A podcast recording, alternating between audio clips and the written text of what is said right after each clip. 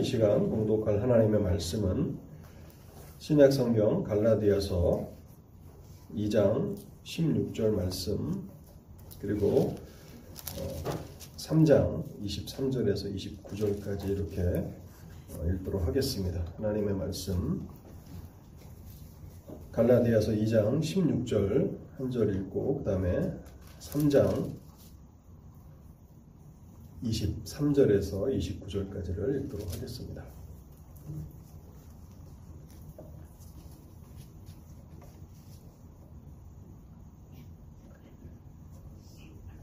사람이 의롭게 되는 것은 율법의 행위로 말미암음이 아니요 오직 예수 그리스도를 믿음으로 말미암는 줄 알므로 우리도 그리스도 예수를 믿나니 이는 우리가 율법의 행위로서가 아니요 그리스도를 믿음으로써 의롭다함을 얻으려 함이라 율법의 행위로서는 의롭다함을 얻을 육체가 없느니라. 3장 23절부터 29절까지를 읽도록 하겠습니다. 믿음이 오기 전에 우리는 율법 아래에 매인 바 되고 계시될 믿음의 때까지 갇혔느니라. 이같이 율법이 우리를 그리스도께로 인도하는 초등 교사가 되어 우리로 하여금 믿음으로 말미암아 의롭다함을 얻게 하려 함이라. 믿음이 온 후로는 우리가 초등교사 아래에 있지 아니하도다. 너희가 다 믿음으로 말미암아 그리스도 예수 안에서 하나님의 아들들이 되었으니 누구든지 그리스도와 합하기 위하여 세례를 받은 자는 그리스도로 옷 입었느니라. 너희는 유대인이나 헬라인이나 종이나 자유인이나 남자나 여자나 다 그리스도 예수 안에서 하나이니라. 너희가 그리스도에 오시면 곧 아브라함의 자손이요 약속대로 유업을 이을 자니라. 아멘. 하나님의 은혜를 구하면서 잠시 먼저 기도하겠습니다.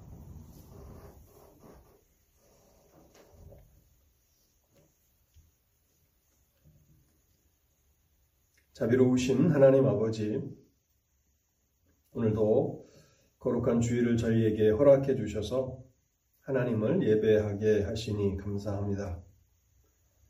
우리의 삶을 다스리시고 인도하시는 하나님께서 우리의 삶에 평강을 주시고 또 우리에게 건강을 허락해 주시고 또 하나님을 예배하고자 하는 그런 소망을 허락해 주셔서 주의 전으로 이끄셨사오니 하나님 아버지 오늘도 하나님 앞에 온전한 예배를 드리는 믿음의 성도들이 되게 하여 주옵소서. 이 시간 하나님의 말씀을 듣고자 저희들이 하나님 앞에 모였습니다. 하나님의 성령께서 이 시간 역사하여 주실 때에 사랑하는 성도들의 마음과 또 길을 열어 주시기를 원합니다. 하나님 그래서 하나님의 진리를 믿음으로 받게 하옵소서. 하나님의 말씀을 머리로 깨닫게 하여 주옵소서. 그리고 마음으로 확신하게 하시고 또한 우리의 의지를 움직여 그 들은 바 말씀을 실천할 수 있는 그러한 온전한 믿음으로 저희를 인도하여 주시기를 원합니다. 하나님 아버지, 주님께서 설교를 통해서 말씀을 듣는 이 일을 사탄이 얼마나 회방하고자 하는지를 말씀해 주셨습니다. 오늘도 악한 사탄이 말씀의 선포를 회방하고자 악한 괴계를 펼칠 텐데 주의 성령께서 그 모든 말씀 사역을 방해하는 사탄의 괴계를 파하시기를 원하오며 그래서 온전히 믿음으로 말씀을 들음으로 하나님을 영화롭게 하게 하옵소서. 또 연약한 종 단에 솟사오니 불쌍히 여겨주시사 성령의 은혜와 능력을 허락해 주셔서 하나님의 진리만을 온전히 증거하도록 역사하여 주옵소서. 이 시간을 주의 성령께 온전히 의탁하올 때에 이 모든 말씀 우리 주님 예수 그리스도의 이름으로 기도하옵나이다. 아멘. 사람이 믿음으로 말미암아 의롭다 하심을 받는 이 일은 전적인 하나님의 은혜로만 이루어지는 일입니다. 하나님의 은혜 가운데 한 사람을 하나님의 법정에서 의롭다고 선포하시는 것입니다. 근데 이 칭의 믿음으로 말미암아 의롭다 하심을 받는 이 선언은 동시에 하나님의 초, 최종적인 선언이기도 한 것입니다. 예수 그리스도께서 재림하심으로 이 세상에는 종말이 임하게 될 것입니다. 그때 모든 사람들은 한 사람도 빠짐없이 하나님의 심판대 앞에 서게 될 것입니다. 그때 하나님께서는 죄인들은 영원한 형벌에 처하라고 말씀하실 것이고 또 의인들은 영원한 하나님의 나라로 인도하라고 말씀하실 것입니다. 믿음으로 말미암아 의롭다 하심을 받는 이 일은 그날에 있을 하나님의 선고를 미리 앞당겨서 선포하시는 행위인 것입니다. 우리가 예수를 믿을 때 우리를 의롭다고 선언하시는 이 선언이 바로 그날에 있을 세상 마지막에 있을 하나님의 최종적인 선언을 미리 앞당겨서 하시는 선언이기 때문에 이 칭의는 최종적인 선언이다라고 우리는 그렇게 말할 수 있는 것입니다. 우리는 지난 시간에 이 칭의에 대해서 생각해 보면서요. 믿음은 이 칭의를 받는 수단이라는 사실을 생각해 보았습니다. 믿음은 무엇이었습니까? 그것은 자연적인 능력이 아니라고 말씀을 드렸습니다. 자연인들도 세상 사람들도 확률과 통계를 신뢰하는데 그것은 믿음이 아닙니다. 믿음은 불가능한 상황 가운데서도 신실하시고 전능하신 하나님을 믿고 의지하는 것이죠. 99세가 된 아브라함의 경우를 우리는 생각할 때에 그것은 불가능한 가운데서도 하나님을 신뢰하는 것이다. 그래서 자연적인 능력과는 구분된다는 것을 우리가 생각해 보았습니다. 이 믿음은 어디서 오는 것입니까? 사람이 하나님의 말씀을 들을 때 사람들은 거듭나게 됩니다. 하나님의 말씀을 통해서 새로운 생명이 잉태되게 되는데 그때에 성령께서 우리 마음속에 믿음을 심어 주신다고 성경은 말씀합니다. 그래서 믿음은 하나님의 선물이라고 말할 수 있는 것이죠. 믿음에는 구체적인 두 가지 요소가 있음을 우리가 생각해 보았습니다. 단순히 성경의 진리를 머리로 알고 받아들이는 지적인 동의가 아니라, 물론 그것이 우선되어야 하겠죠. 성경의 진리를 우리의 머리로 이해하고 그것을 받아들여야 합니다. 그런데 믿음은 더 나아가는 것인데요. 믿음에는 확신이라는 요소가 있다고 말씀을 드렸습니다. 확신이 무엇입니까? 하나님의 진리를 마음으로 믿는 것입니다. 또 다른 한 가지는 헌신이라고 말씀을 드렸습니다. 헌신. 자신이 머리로 알고 받아들이고 마음으로 믿은 그 진리를 이제 삶에서 나타내는 것입니다. 의지를 움직여서 하나님의 진리에 우리의 삶을 헌신하며 살아가는 것입니다. 그것이 의롭다 하심을 받는 믿음이라는 사실을 우리가 생각해 보았습니다. 오늘은 갈라디아서 설교 일곱 번째로서 믿음으로 하나님의 자녀가 됨이라는 주제로 말씀을 드리려고 하는데요. 이것을 양자됨이라고도 말합니다. 하나님의 자녀가 된다 해서 양자, 영어로는 어답션이라고 그러죠. 양자됨에 대해서 생각해 보려고 하는데요. 이 주제는 그리스도 안에 있는 성도들에게 위로가 되고 용기가 되는 그러한 주제입니다. 그런데 저를 비롯해서 많은 설교자들이 설교단에서 잘 설교하지 않는 주제이기도 합니다.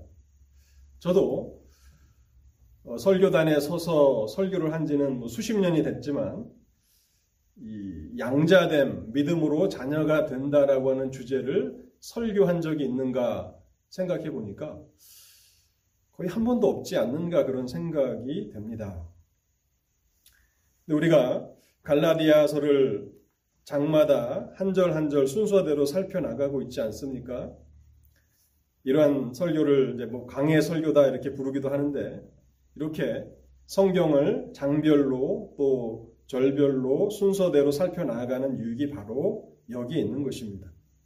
성경이 우리에게 가르치는 중요한 진리들을 빼놓지 않고 골고루 배울 수 있다라고 하는 그러한 장점이 있는데요. 그래서 저는 갈라디아 2장 16절 말씀 을 어, 생각해 보았고 또 이제 3장에서 이 문제를 다루게 될 텐데 우리의 이해를 돕기 위해서 의롭다 하심과 그 다음에 하나님의 자녀됨 이 부분을 같이 설교하는 것이 훨씬 여러분들에게 유익이 된다고 생각을 해서 오늘 갈라디아 일곱 번째 설교 믿음으로 하나님의 자녀가 됨에 대해서 말씀을 드리겠습니다. 먼저 하나님의 자녀가 된다라고 하는 이것이 얼마나 성경의 여러 곳에서 말씀하고 있는지를 간략하게 어, 말씀을 드리면요. 요한복음 1장 12절과 13절에 보면 이런 말씀이 있습니다. 영접하는 자, 곧 그 이름을 믿는 자들에게는 하나님의 자녀가 되는 권세를 주셨으니 우리가 잘 알고 또 암송하고 있는 말씀이죠. 또 로마서 9장 4절에 보면 이런 말씀이 있습니다. 그들은 이스라엘 사람들이라 그들에게는 양자됨과 영광과 율법을 세우신 것과 예배와 약속들이 있고 양자라고 하는 말을 쓰고 있습니다. 자녀가 된다는 그런 말이죠. 또 갈라디아서 3장 24절과 26절에 보면요. 이같이 율법이 우리를 그리스도께로 인도하는 초등 교사가 되어 우리로 하여금 믿음으로 말미암아 의롭다함을 얻게 하려 함이라. 믿음이 온 후로는 우리가 초등 교사 아래 있지 아니하도다. 너희가 다 믿음으로 말미암아 그리스도 예수 안에서 하나님의 아들들이 되었으니 믿음으로 의롭다 하심을 받은 그 다음에 일어나는 일이 무엇인가를 갈라디아서 3장은 잘 설명해 주고 있습니다. 에베소서 1장 5절에는 이런 말씀이 있습니다. 그 기쁘신 뜻대로 우리를 예정하사 예수 그리스도로 말미암아 자기의 아들들이 되게 하셨으니 그 이외에도 성경 전체에서 더 많은 믿음으로 우리가 하나님의 자녀가 된다라고 하는 이 사실을 말씀하고 있습니다. 그런데 어, 오늘은 이제 그 부분을 좀 더 집중적으로 생각해 보고자 합니다. 크게 세 가지를 말씀드리려고 하는데요. 먼저 하나님의 자녀가 된다라고 하는 이 주제를 생각할 때에 오늘날 교회 안에 널리 퍼져 있는 매우 잘못된 주장 두 가지가 있습니다. 제가 이 주제를 설교하려고 마음을 먹었던 것도 바로 이 잘못된 주장이 점점 더 교회 안에 어, 악한 영향력을 어, 펼치고 있다라고 생각이 들어서 성경적인 하나님의 자녀됨이 무엇인가를 말씀을 드려야겠다 그렇게 결심을 하게 됐는데요.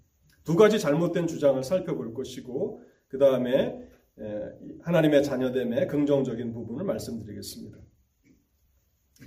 첫 번째는요, 잘못된 주장입니다. 어떤 사람들은 모든 인류가 다 하나님의 자녀들이라고 그렇게 주장을 하는 사람들이 있습니다.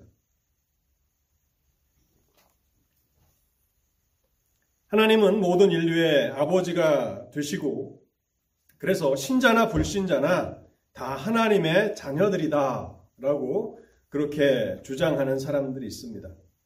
그렇게 주장하는 사람들이 성경을 전혀 모르는 사람들이 아니라 성경을 연구하는 사람들입니다. 그들이 근거로 제시하는 구절은 사도행전 17장 25절 이하의 말씀인데요. 이는 만민에게 생명과 호흡과 만물을 친히 주시는 이심이라 인류의 모든 족속을 한 혈통으로 만드사 온 땅에 살게 하시고 너희 시인 중 어떤 사람들의 말과 같이 우리가 그의 소생이라 하니 이와 같이 하나님의 소생이 되었은즉 이 말씀을 근거로 해서 모든 신자나 불신자가 다 하나님의 자녀다라고 이야기를 하고 그리고 마지막 날 모든 사람들은 예수를 믿던 믿지 않던 결국 구원을 받게 될 것이다. 그렇게 주장하는 데까지 나아갑니다. 또 이들이 근거로 제시하는 구절은 히브리서 12장 9절 말씀인데요. 또 우리 육체의 아버지가 우리를 징계하여도 공경하였거든 하물며 모든 영의 아버지께 더욱 복종하며 살려 하지 않겠느냐. 여기 모든 영의 아버지께 그래서 모든 인류는 하나님의 자녀들이다. 그래서 자녀의 특권을 누린다라고 그렇게 주장을 하는 것입니다. 물론 이 말씀들은 어, 쉬운 그런 구절들은 아닙니다. 그런데 우리가 성경을 곰곰이 생각해 보면 하나님이 모든 인류의 창조주가 되신다라고 하는 차원에서 모든 영의 아버지시다라고 말씀하고 계시는 것입니다. 이 세상의 모든 존재하는 것들은 다 하나님이 창조하신 것이 아닙니까? 그런 차원에서 모든 영의 아버지시다 그런 말씀이지 예수 그리스도를 통한 십자가를 통한 구원 사역이 필요 없다는 그런 의미는 아닌데 어떤 사람들은 이 성경 말씀을 왜곡시켜서 그렇게 주장하기도 한다는 것입니다. 무엇보다도 우리 주님이 하신 말씀을 우리가 생각해 보면 이 사람들의 거짓됨이 드러나게 되는데요. 우리 주님께서는 자신들이 하나님의 자녀라고 주장했던 주님을 대적했던 유대인들에게 요한복음 8장 44절에서 이렇게 말씀하십니다. 너희는 너희 아비 마귀에게서 났으니 너희 욕, 너희 아버지 욕심대로 너희도 행하고자 하느니라. 주님의 사역을 대적하고 주님의 말씀을 받아들이지 않는 유대인들에게 너희는 하나님의 자녀들이 아니라 너희는 마귀의 자녀라고 말씀하셨습니다. 예수님이 하신 말씀입니다. 그래서 모든 인류는 다 하나님의 자녀들이다라고 주장하는 그 주장은 성경을 제대로 해석한 주장이 아닌 것입니다. 또 두 번째, 어, 이 잘못된 주장인데요. 사실 첫 번째보다도 더 심각한 것은 이 두 번째 어, 주장입니다. 어떤 사람들은 하나님의 아들됨과 하나님의 자녀됨을 구분합니다. 사람이 믿음으로 하나님의 자녀가 되지만 특별한 노력을 기울여야 하나님의 아들이 된다. 이렇게 주장하는데요. 특별히 현대 이단들이 주로 이 주장을 하고 신천지라고 여러분 잘 아시죠? 이 교회를 혼란에 빠뜨리는 이 신천지가 바로 이 부분을 아주 강력하게 주장합니다. 물론 신천지가 이 교리를 만든 것이 아니라 그 전부터 이런 주장들이 있었는데 신천지가 그것을 자기네 교리로 택해서 아주 정교하게 발전시켜 나갑니다. 실제로 하나님의 자녀가 되는 것과 하나님의 아들이 되는 것 사이에는 구분이 존재하지 않습니다.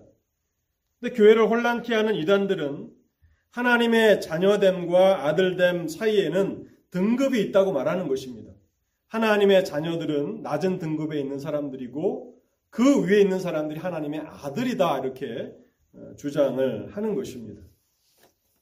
사람은 믿음으로 하나님의 자녀들이 되지만 그 이후에 특별한 노력을 통해서 하나님의 아들이 된다고 그렇게 주장하는 것입니다. 그들이 근거로 제시하며 사용하기를 좋아하는 구절은 마태복음 5장인데요. 마태복음 5장 9절 말씀, 이 말씀을 주로 사용합니다. 화평케 하는 자는 복이 있나니 그들이 하나님의 아들이라 일컬음을 받을 것입니다. 화평케 하는 자, 화평을 위해서 힘쓰는 자, 특별한 노력을 기울이는 자들이 하나님의 아들이 된다는 것입니다. 또 마태복음 5장 44절과 45절도 그들이 좋아하는데요. 나는 너에게 이르노니 너희 원수를 사랑하며 너희를 박해하는 자들을 위하여 기도하라.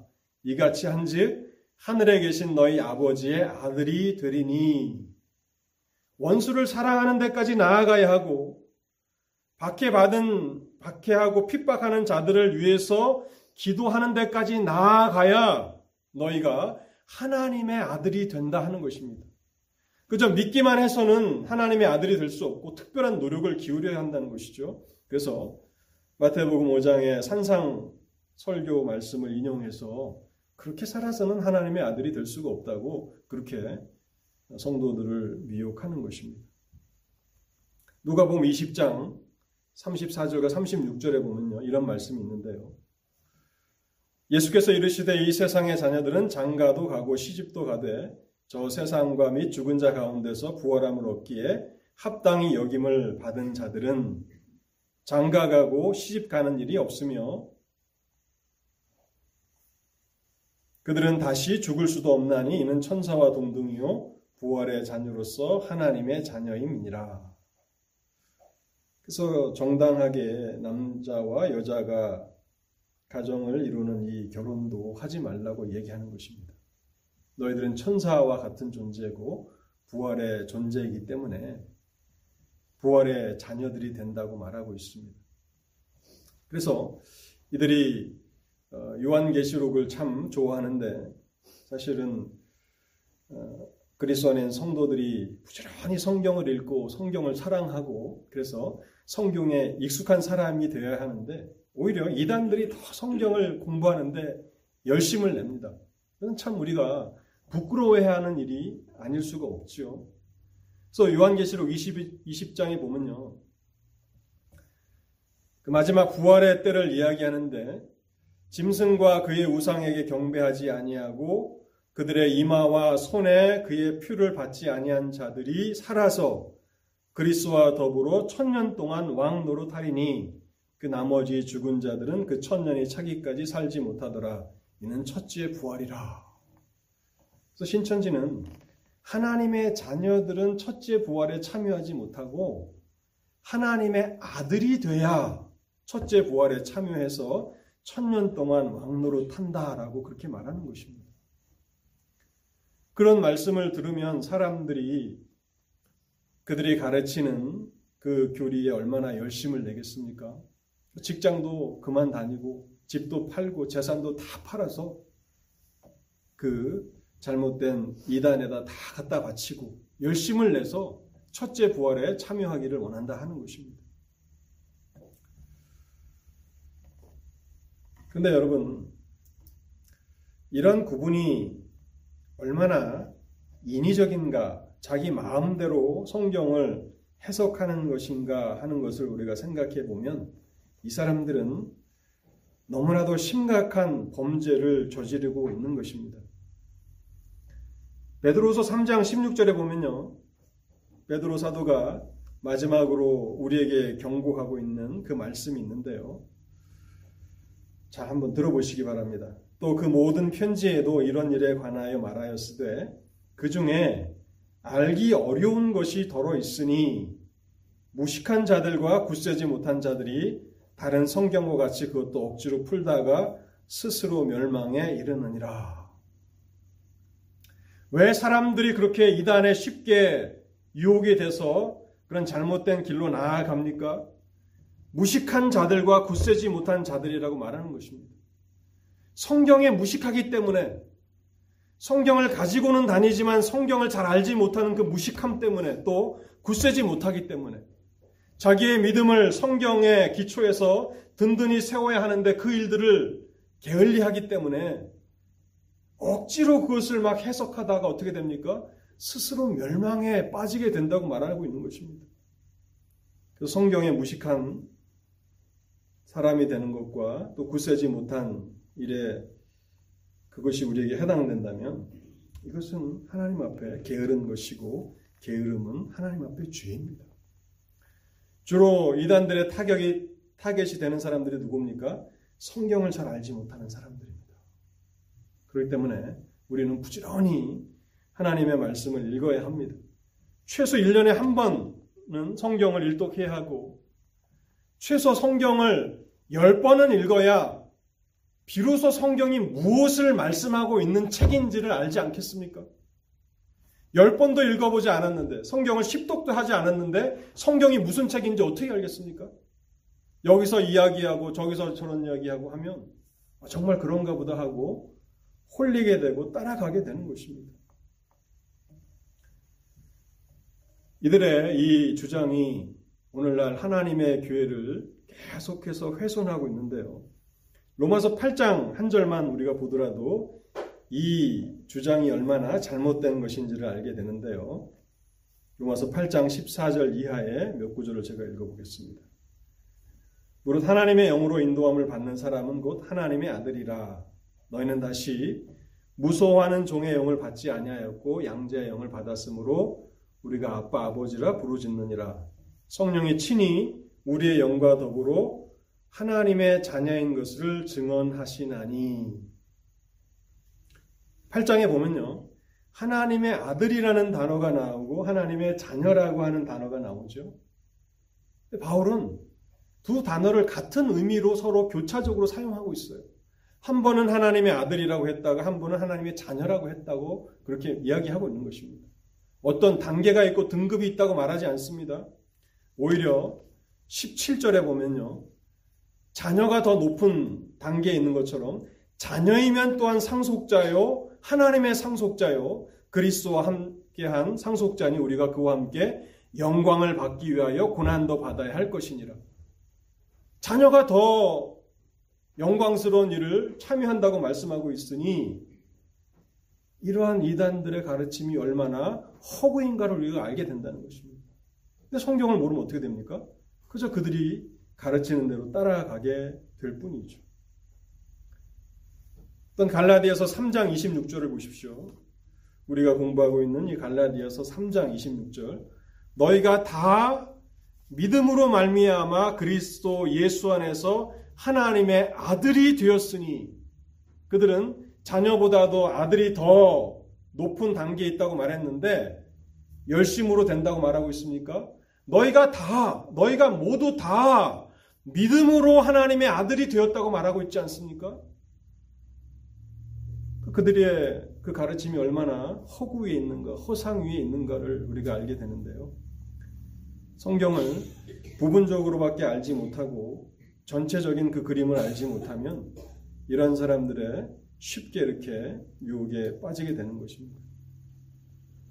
마지막 한 가지만 더 어, 이들의 잘못 됨에 대해서 어, 반박하는 말씀을 드리자면 사도 요한 요한복음 요한 1서 2서 3서를 썼던 예수님의 그 무릎에 누워서 잠을 자기도 했던 사도 요한 예수님이 사랑했던 또 요한 계시록을 썼던 이 사도 요한의 서신에 보면 항상 자녀들이라는 단어만 사용되고 한 번도 하나님의 아들이라는 단어를 사용하고 있지 않다는 것입니다.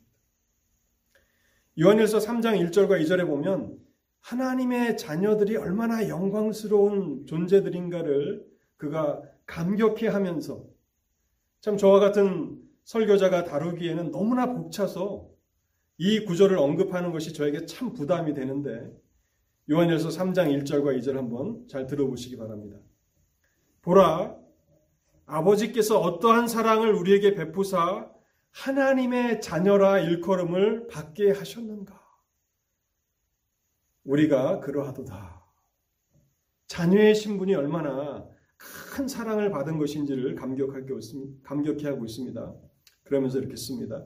그러므로 세상이 우리를 알지 못하는 그를 알지 못함이라. 사랑하는 자들아 우리가 지금은 하나님의 자녀라. 장래에 어떻게 될지는 아직 나타나지 아니었으나 그가 나타나시면 우리가 그와 같을 줄을 아는 것은 그의 참모습 그대로 볼 것이기 때문이니. 주님께서 재림하시면 하나님의 자녀들은 그와 같이 변화될 것이라고 말씀하고 있고 지금 우리 주님이 가지신 그 영광스러운 그 참모습 그대로 볼 것이라고 말씀하고 있습니다. 근데 신천지는 하나님의 자녀들은 하나님의 나라에 들어가기는 하지만 하나님의 영광의 임재를 누리지는 못한다고 말하는 것입니다. 마치 먼 곳에서 그 왕궁에 거하는 왕과 왕의 가족들을 볼 수는 있지만 그 영광의 왕, 만왕의 왕과 함께 살지는 못하고 함께 교제하지는 못한다. 이렇게 얘기하면서 열심을 내라고 독려하고 있는데 요한일서 3장에 보면 하나님의 자녀들이 그리스도께서 재림하시면 그와 같이 영광스러운 모습으로 변화되고 그분의 참모습 그대로 지금은 우리가 하나님의 영광을 보고 싶어도 우리가 완전하지 않기 때문에 우리의 몸에 죄악이 남아있기 때문에 하나님의 영광을 보지 못하지 않습니까?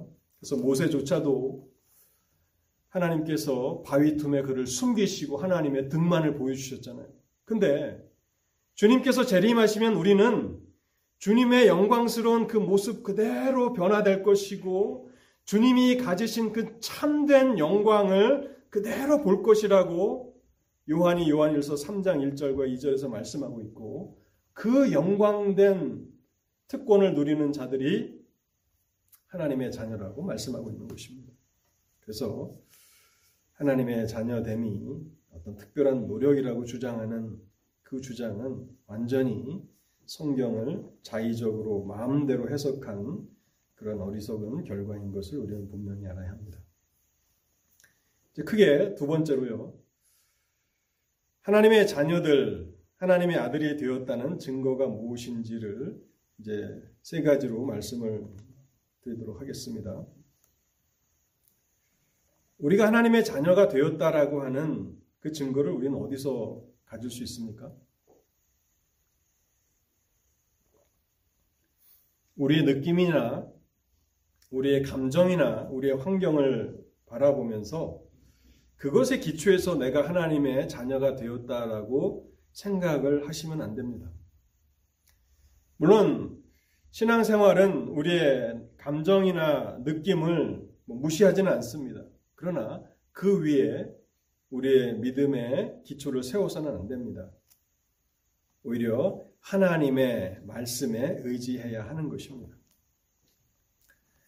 갈라디아서 3장 26절에 너희가 다 믿음으로 말미암아 그리스도 예수 안에서 하나님의 아들이 되었으니 하나님의 말씀이 그렇게 선언하고 있기 때문에 아 이제 내가 예수를 믿었으니 내가 하나님의 아들이 되었구나라고 우리는 받아들여야 한다는 것입니다. 요한복음 1장 12절에도요. 영접하는 자 곧 그 이름을 믿는 자들에게는 하나님의 자녀가 되는 권세를 주셨으니 내가 하나님의 자녀가 되었다는 어떤 느낌이나 어떤 감정이 들기 때문에 내가 하나님의 자녀라고 말하는 것이 아닙니다. 성경이 그렇게 말하고 있기 때문에 내가 하나님의 자녀가 되었구나라고 하는 사실을 깨닫게 되는 것입니다. 근데 여기서 한 가지를 짚고 나가면요. 그 이름을 믿는다라고 하는 것은 어떤 의미가 있습니까? 그 이름을 믿는다. 우리가 앞으로 살펴보겠지만 갈라디아서 2장 20절 말씀 한번 보시기 바랍니다. 예수를 믿는다라고 하는 것은 무엇인가? 내가 그리스도와 함께 십자가에 못 박혔나니 그런적 이제는 내가 사는 것이 아니요 오직 내 안에 그리스도께서 사시는 것이라. 이제 내가 육체 가운데 사는 것은 나를 사랑하사 나를 위하여 자기 자신을 버리신 하나님의 아들을 믿는 믿음 안에서 사는 것이라. 예수를 믿는다라고 하는 것, 그 이름을 믿는다라고 하는 것은 바로 하나님의 아들께서, 하나님의 아들 예수 그리스도께서 나를 사랑하사 나를 위하여 그분의 몸을 십자가에서 버리셨다는 것을 믿는 것입니다. 예수 그리스도께서 왜 십자가에서 고난을 당하셨습니까? 나를 사랑하사 나를 위해서 그렇게 행하셨다고 받아들이는 것입니다. 그분의 피 흘리심, 그분의 십자가에서 죽으심은 나를 위한 것입니다. 나를 사랑하사 나를 위하여 그렇게 고난과 피 흘리심과 죽으심을 당하셨다라고 받아들이는 것이 예수를 믿는 것입니다. 그렇다면 우리가 그, 그 사실을 받아들인다면 주님의 찔리심은 주님의 상하심은 나를 사랑하사 나를 위해서 행하신 것이라는 사실을 받아들이는 사람은 하나님의 자녀가 되는 권세를 주신다고 말씀하고 있는 것입니다. 두 번째, 하나님의 자녀가 되었다는 증거는 무엇입니까? 로마서 8장 16절에 보면요. 성령이 친히 우리의 영과 더불어 우리가 하나님의 자녀인 것을 증언하시나니 성령이 친히 우리 영과 더불어 우리가 하나님의 자녀인 것을 증언하신다고 말씀하고 있습니다. 갈라디아서 4장 6절에도 보시면요. 너희가 아들임으로 하나님이 그 아들의 영을 우리 마음 가운데 보내사 아빠 아버지라 부르게 하셨느니라.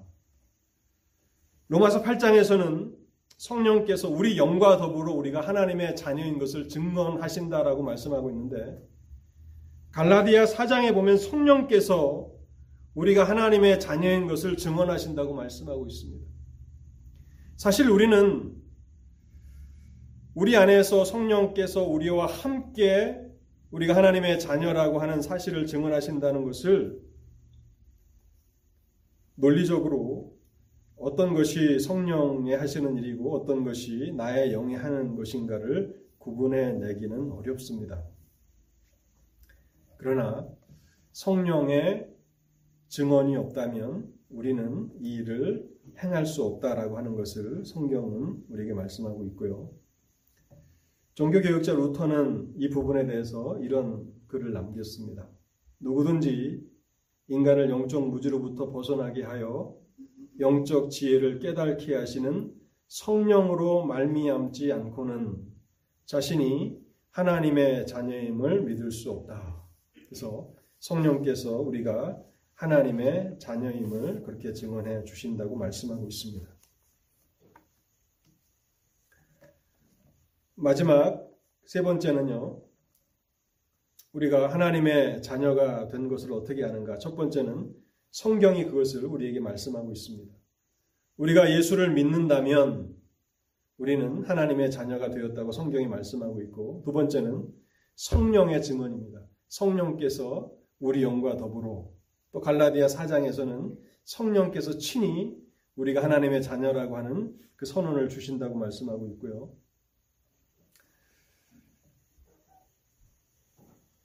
마지막 세 번째는 성령의 인도하심을 통해서 우리가 하나님의 자녀라는 것을 알게 됩니다. 로마서 8장 14절인데요.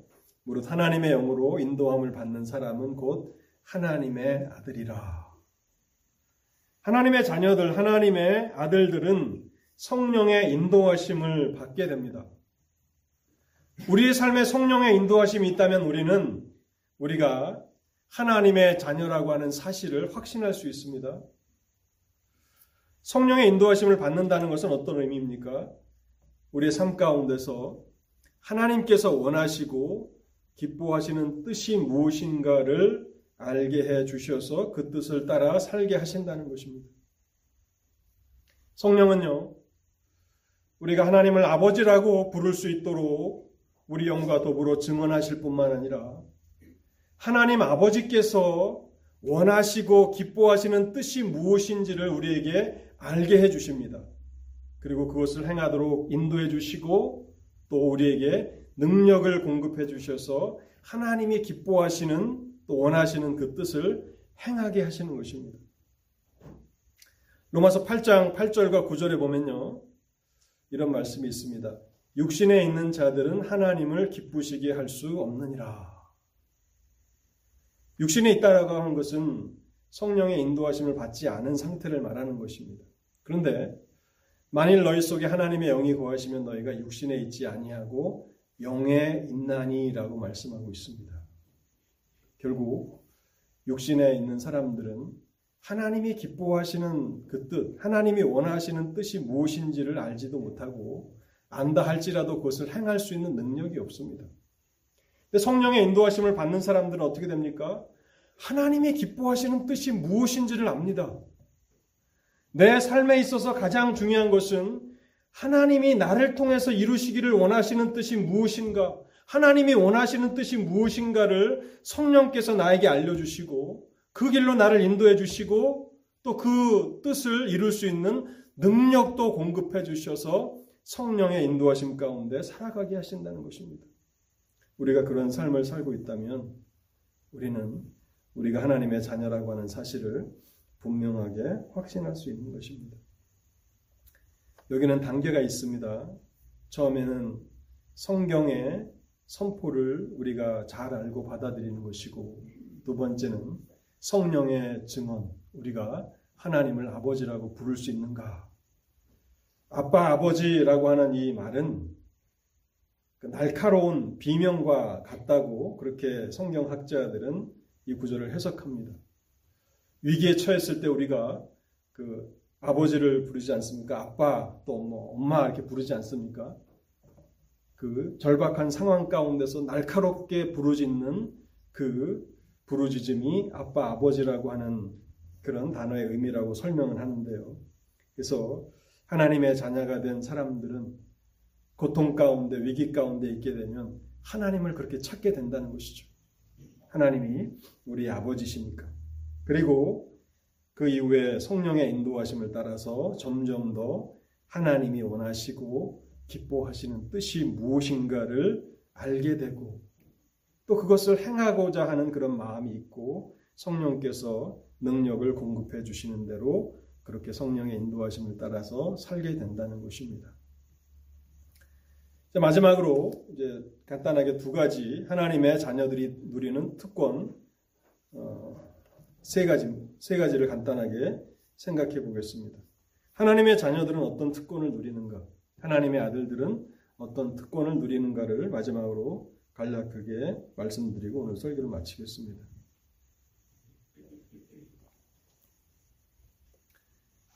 첫 번째 특권은요, 더 이상 율법의 정죄와 죽음을 두려워하지 않습니다. 하나님이 한 사람을 예수 그리스도를 믿음을 통해서 의롭다고 선언하시는 그 선고는 제가 서론에도 말씀드렸지만 최종적인 선언입니다. 지금, 지금 일어나는 일이라기보다는 마지막 날 심판 때 하나님께서 우리에게 행하실 그 선언을 미리 앞당겨서 선언하신 것입니다. 그래서 지금 그것을 하셨고 마지막 날에는 그렇지 않다고 취소하실 리가 없습니다. 그래서 우리는 더 이상 율법의 정죄를 두려워하지 않습니다. 그뿐만 아니라 이제 죽음에 대해서도 두려워하지 않습니다. 데살로니카전서 4장 13절 말씀만 제가 읽어보겠습니다. 형제들아 자녀자들에 관하여는 너희가 알지 못함을 우리가 원하지 아니하노니 이는 소망이 없는 다른 이와 같이 슬퍼하지 않게 하려 함이라. 우리가 예수께서 죽었다가 다시 살아나심을 믿을진데 이와 같이 예수 안에서 자는 자들도 하나님이 그와 함께 데리고 오시리라. 우리가 주의 말씀으로 너에게 이것을 말하노니 주께서 강림하실 때까지 우리 살아남아 있는 자도 자는 자보다 결코 앞서지 못하리라. 데살로니카전서 이 사장에서 자는 자들이라고 표현하고 있습니다. 왜냐하면 성도들은 죽음을 통해서 육체의 죽음을 통해서 그 육신이 쉼을 얻기 때문에 자는 자들이라고 표현하고 있고 그래서 죽음을 두려워하지 않을 뿐만 아니라 또 소망 없는 자와 같이 슬퍼하지도 않는다고 말하고 있습니다. 그러면서 바울이 데살로니카전서 4장에서 말씀하고 있는 것은 주님께서 강림하실 때 주님께서 재림하실 때 살아있는 성도보다도 그 전에 죽은 성도들이 앞선다고 말씀하고 있습니다. 우리 살아남아 있는 자도 자는 자보다 결코 앞서지 못하리라. 예수를 믿어서 이미 그리스도 안에 있는 그 죽은 성도들은 그리스도께서 재림하실 때 살아있는 성도들보다도 앞선다고 말씀하고 있습니다. 그리스도께서 강림하실 때 그 모든 성도들을 데리고 강림하실 것이고 그 이후에 이제 이 땅에 살아있는 성도들도 그리스도의 영광스러운 몸으로 변화된다는 것입니다. 영화의 측면에서 그리스도께서 재림하실 때에 먼저 그리스도 안에서 잠자는 자들이 영화롭게 될 것이고 그리고 살아있는 이 땅의 성도들이 영화롭게 되어서 예수 그리스도를 맞이하게 될 것이라고 그렇게 말하고 있는 것입니다. 하나님의 자녀들이 누리는 첫 번째 특권은요. 더 이상 율법의 정죄와 죽음을 두려워하지 않는다는 것입니다. 두 번째로 하나님의 자녀들이 누리는 특권은요. 하나님의 자녀들은 하나님 나라의 상속자들이 된다는 것입니다. 하나님 나라의 상속자들이 되는 것입니다. 8장 로마서 8장 17절에 보면요.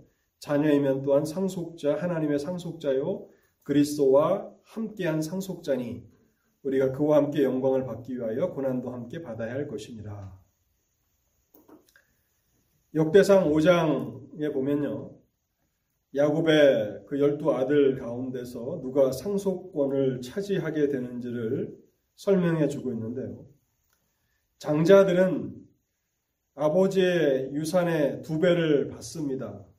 이 아버지의 재산의 두 배를 받는 상속권은 요셉이라는 아들이 받게 되고 또 장자는 그 가정을 다스리는 주의권을 가지게 되는데 이 장자의 지도력은 유다가 차지하게 되었다고 역대상 5장에서 말씀하고 있습니다.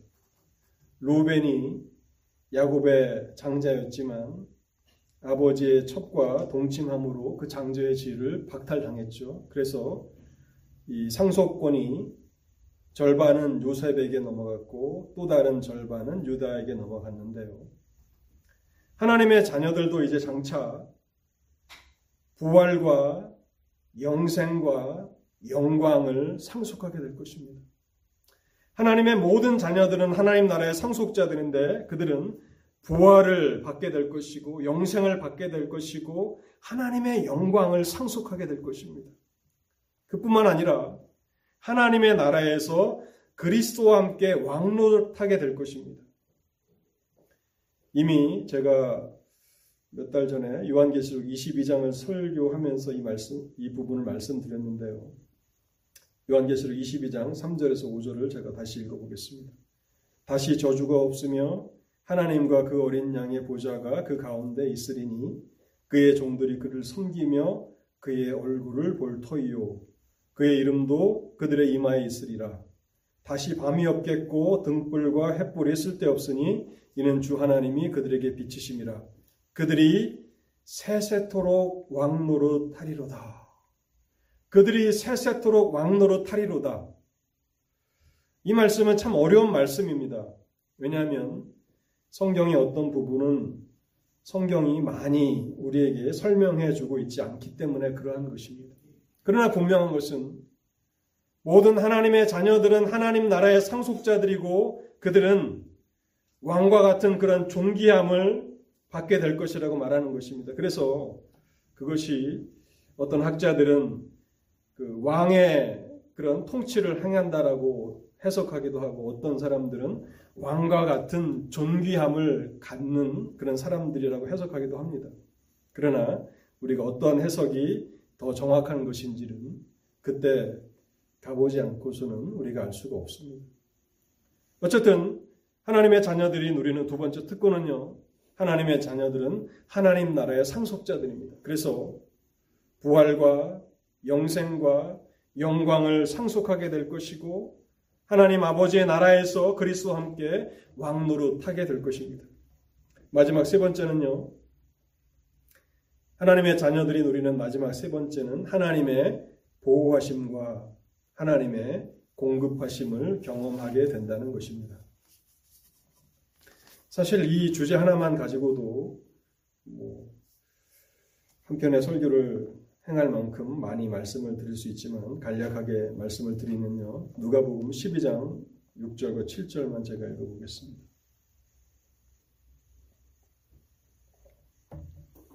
참새 다섯 마리가 두 아사리온에 팔리는 것이 아니냐 그러나 하나님 앞에는 그 하나도 잊어버리시는 바 되지 아니하는도다. 너에게는 심지어 머리털까지도 다 새신 바 되었으니 두려워하지 말라.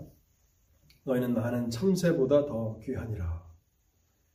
누가복음 12장은 성도들에게 임할 환란과 박해에 대해서 말씀하시는 그런 장인데요. 하나님의 자녀들이 세상의 박해 가운데서도 두려워하지 말아야 한다고 말씀하고 있습니다. 그 이유를 우리 주님께서 말씀하시면서 하나님의 확실한 보호하심이 있기 때문이라고 그렇게 말씀하고 있습니다. 참새 다섯 마리가 두 아사리온에 팔린다라고 말하고 있는데 그것은 참새가 얼마나 보잘것없는 존재인지를 우리에게 알게 해줍니다. 이 아사리온이라고 하는 이 화폐 단위는 성경에 나오는 화폐 단위 가운데서 가장 작은 것입니다. 우리가 흔히 알고 있는 뭐 달란트, 뭐 데나리온 있는데 뭐 달란트는 데나리온보다 훨씬 더 큰 단위이고 이 데나리온 하루 노동자들이 받는 그 품삯을 한 데나리온이라고 하는데 이 데나리온의 16분의 1에 해당하는 가치가 아사리온이라고 성경학자들은 추측하고 있습니다. 이처럼 보잘것없는 참새 다섯 마리가 두 아사리온에 팔리는 이 참새라 할지라도 하나님의 보호하심 아래 있다고 말하고 있습니다. 그런데 하나님의 자녀들은 어떠한 존재들입니까? 그 아들 예수 그리스도의 보배로운 피값으로 구원하신 백성들이 아닙니까? 어떤 한 신학자가 예수 그리스도의 보배로운 피에 대해서 이런 이야기를 했는데요. 예수 그리스도의 보배로운 한 방울의 피로도 온 인류의 죄값을 치르고도 남는다라고 그렇게 얘기했습니다. 십자가에서 흘리신 예수 그리스도의 한 방울의 피로도 모든 인류의 죄를 다 속죄하고도 남는 충분한 것이다. 근데 그리스도께서는 모든 물과 피를 십자가에서 다 쏟으시지 않으셨습니까? 근데 갈라디아서 2장 20절에 우리에게 말씀하는 것은 무엇입니까? 나를 위하여, 나를 사랑하사 나를 위하여 자기 몸을 버리셨다고 말씀하고 있습니다. 그것이 참된 믿음입니다. 이런 엄청난 보배로운 피를 통해서 구원하시고 건지신 자녀들을 어찌 더 아끼시고 보호하시지 않겠는가라고 말씀하고 있는 것입니다.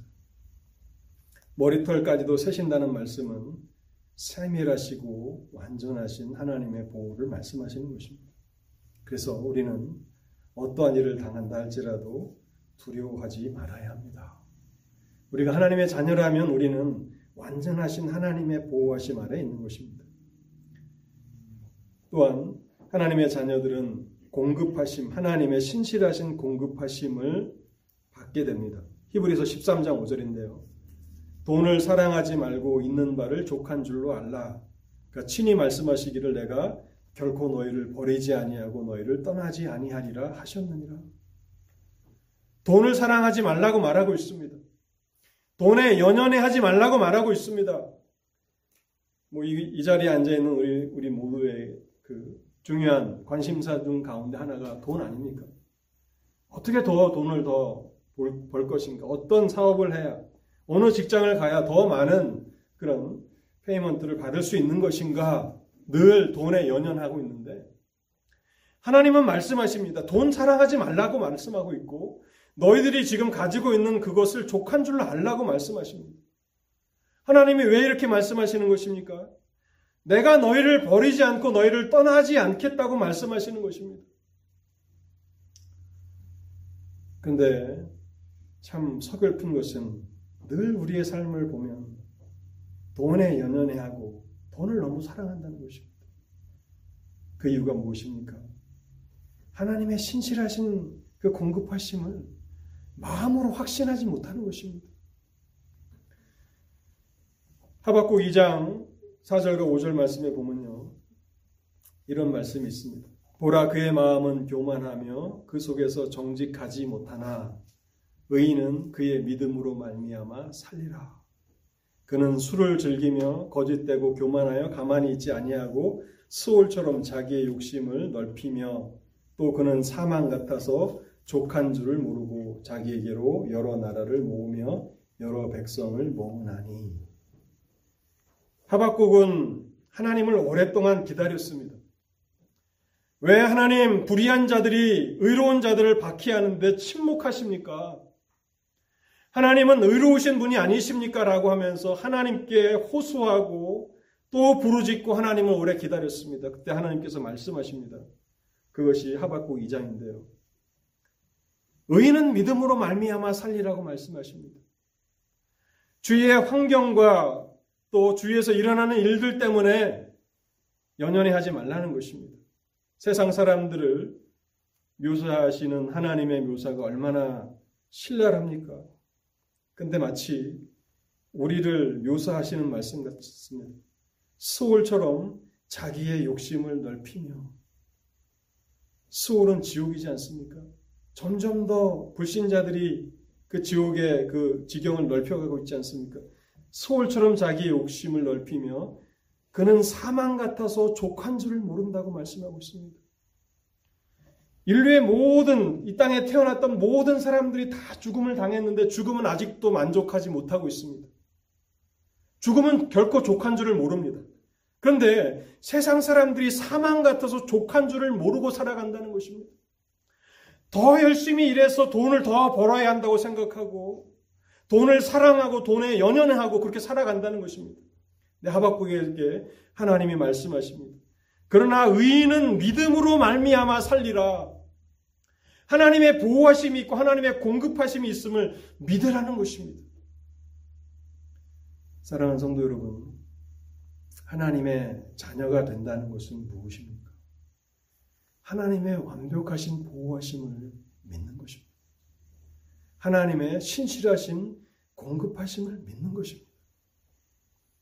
내가 하나님인데, 내가 너희 아버지인데, 너희를 고아와 같이 버려두겠느냐? 그러니, 돈에 연연해하지 말고, 내가 너희들에게 원하는 뜻이 무엇인지, 내가 기뻐하는 뜻이 무엇인지를 마음 놓고 믿음으로 행하며 살아가라는 것입니다. 결론의 말씀을 드리겠습니다. 우리는 오늘 믿음으로 하나님의 자녀가 되는 것이 무엇인지를 생각해 보았습니다. 잘못된 두 가지 주장을 말씀드렸습니다. 모든 인류는 하나님의 자녀들이다. 성경에서 나온 것이 아닙니다. 또 하나님의 자녀들과 아들을 구분하는 그런 이단적인 가르침들이 있습니다. 여러분, 그 모든 가르침에 귀를 기울이지 마십시오. 아들이 되었다는 증거가 무엇인가를 세 가지로 말씀드렸습니다. 그것은 우리의 느낌이나 어떤 경험이 아니라 성경 말씀을 우리가 기초로 삼아야 하는 것입니다. 성경이 우리가 예수를 믿는다면, 예수를 영접하였다면 하나님의 자녀가 되는 권세를 주셨다고 말씀하고 있습니다. 또한 두 번째는 성령의 증언이 있습니다. 성령이 우리 영과 더불어 우리가 하나님의 자녀인 것을 증언하십니다. 세 번째는 성령의 인도하심이 있습니다. 성령께서는 하나님께서 기뻐하시고 원하시는 뜻을 알게 해주시고 그 길로 인도해 주시고 우리에게 능력을 주셔서 그것을 행하게 하십니다. 그건 자녀들이 누리는 특권이 무엇인가를 마지막으로 살펴보았습니다. 첫 번째는 더 이상 율법의 정죄를 두려워하지 않고 죽음을 두려워하지 않습니다. 두 번째는 하나님 나라의 상속자들이 됩니다. 모든 하나님의 자녀들은 부활과 영생과 영광을 상속받을 것이고 세세토록 우리 주님과 함께 왕노릇하게 될 것입니다. 그 자녀들의 그 특권 마지막은 하나님의 보호하심이 있습니다. 환란 가운데 박해 가운데 있을지라도 하나님의 보호하심이 있다고 말씀하고 있고 또 신실한 공급하심이 있다고 말씀하고 있습니다. 우리는 단지 죄 사함만을 받기 위해서 구원받는 것이 아닙니다. 우리는 단지 의롭다 하심을 받기 위해서만 구원받는 것이 아닙니다. 성경은 거기에 더 나아가 우리가 하나님의 자녀가 되고 하나님의 아들이 되기 위해서 구원받고 하나님의 상속자요 그리스도와 함께 한 상속자가 되기 위해서 구원받는다고 말씀하고 있습니다. 이 영광스러운 진리를 여러분 마음 가운데 깊이 새기실 수 있기를 바라고 또 자녀들이 누리는 이 특권을 여러분 삶에서 더 깊이 경험하실 수 있기를 바랍니다. 기도하시겠습니다. 하나님 아버지, 오늘도 하나님의 진리를 우리에게 허락해 주시니 감사합니다. 오늘도 부족한 종 두수 없이 하나님의 말씀을 증거했지만 이 진리가 얼마나 영광스러운 진리인가를 알게 하옵소서. 하나님을 대적하였고 하나님을 향하여서 범죄하였고 사랑할 만한 그 어떠한 조건도 그런 모습도 없는 저희들을 하나님 사랑하셔서 우리 모든 죄를 다 용서해 주시고 예수 그리스도의 의로움으로 우리에게 옷 입혀 주셔서 의롭다 하여 주시고 이제는 하나님의 가족으로 받아들여 주시니 감사합니다. 하나님 아버지 이 영광스러운 지위와 이 영광스러운 특권이 무엇인가를 우리가 더 깊이 연구하며 곰곰이 생각해 볼 때에 우리의 마음에 하나님을 향한 온전한 감사와 찬송이 충만하게 채워지게 하여 주옵소서.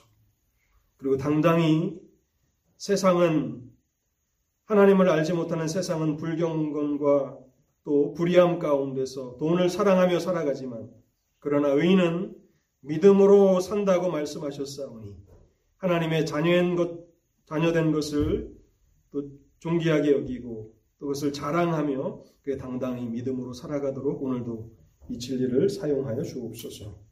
이 모든 말씀 우리 주님 예수 그리스도의 이름으로 기도하옵나이다.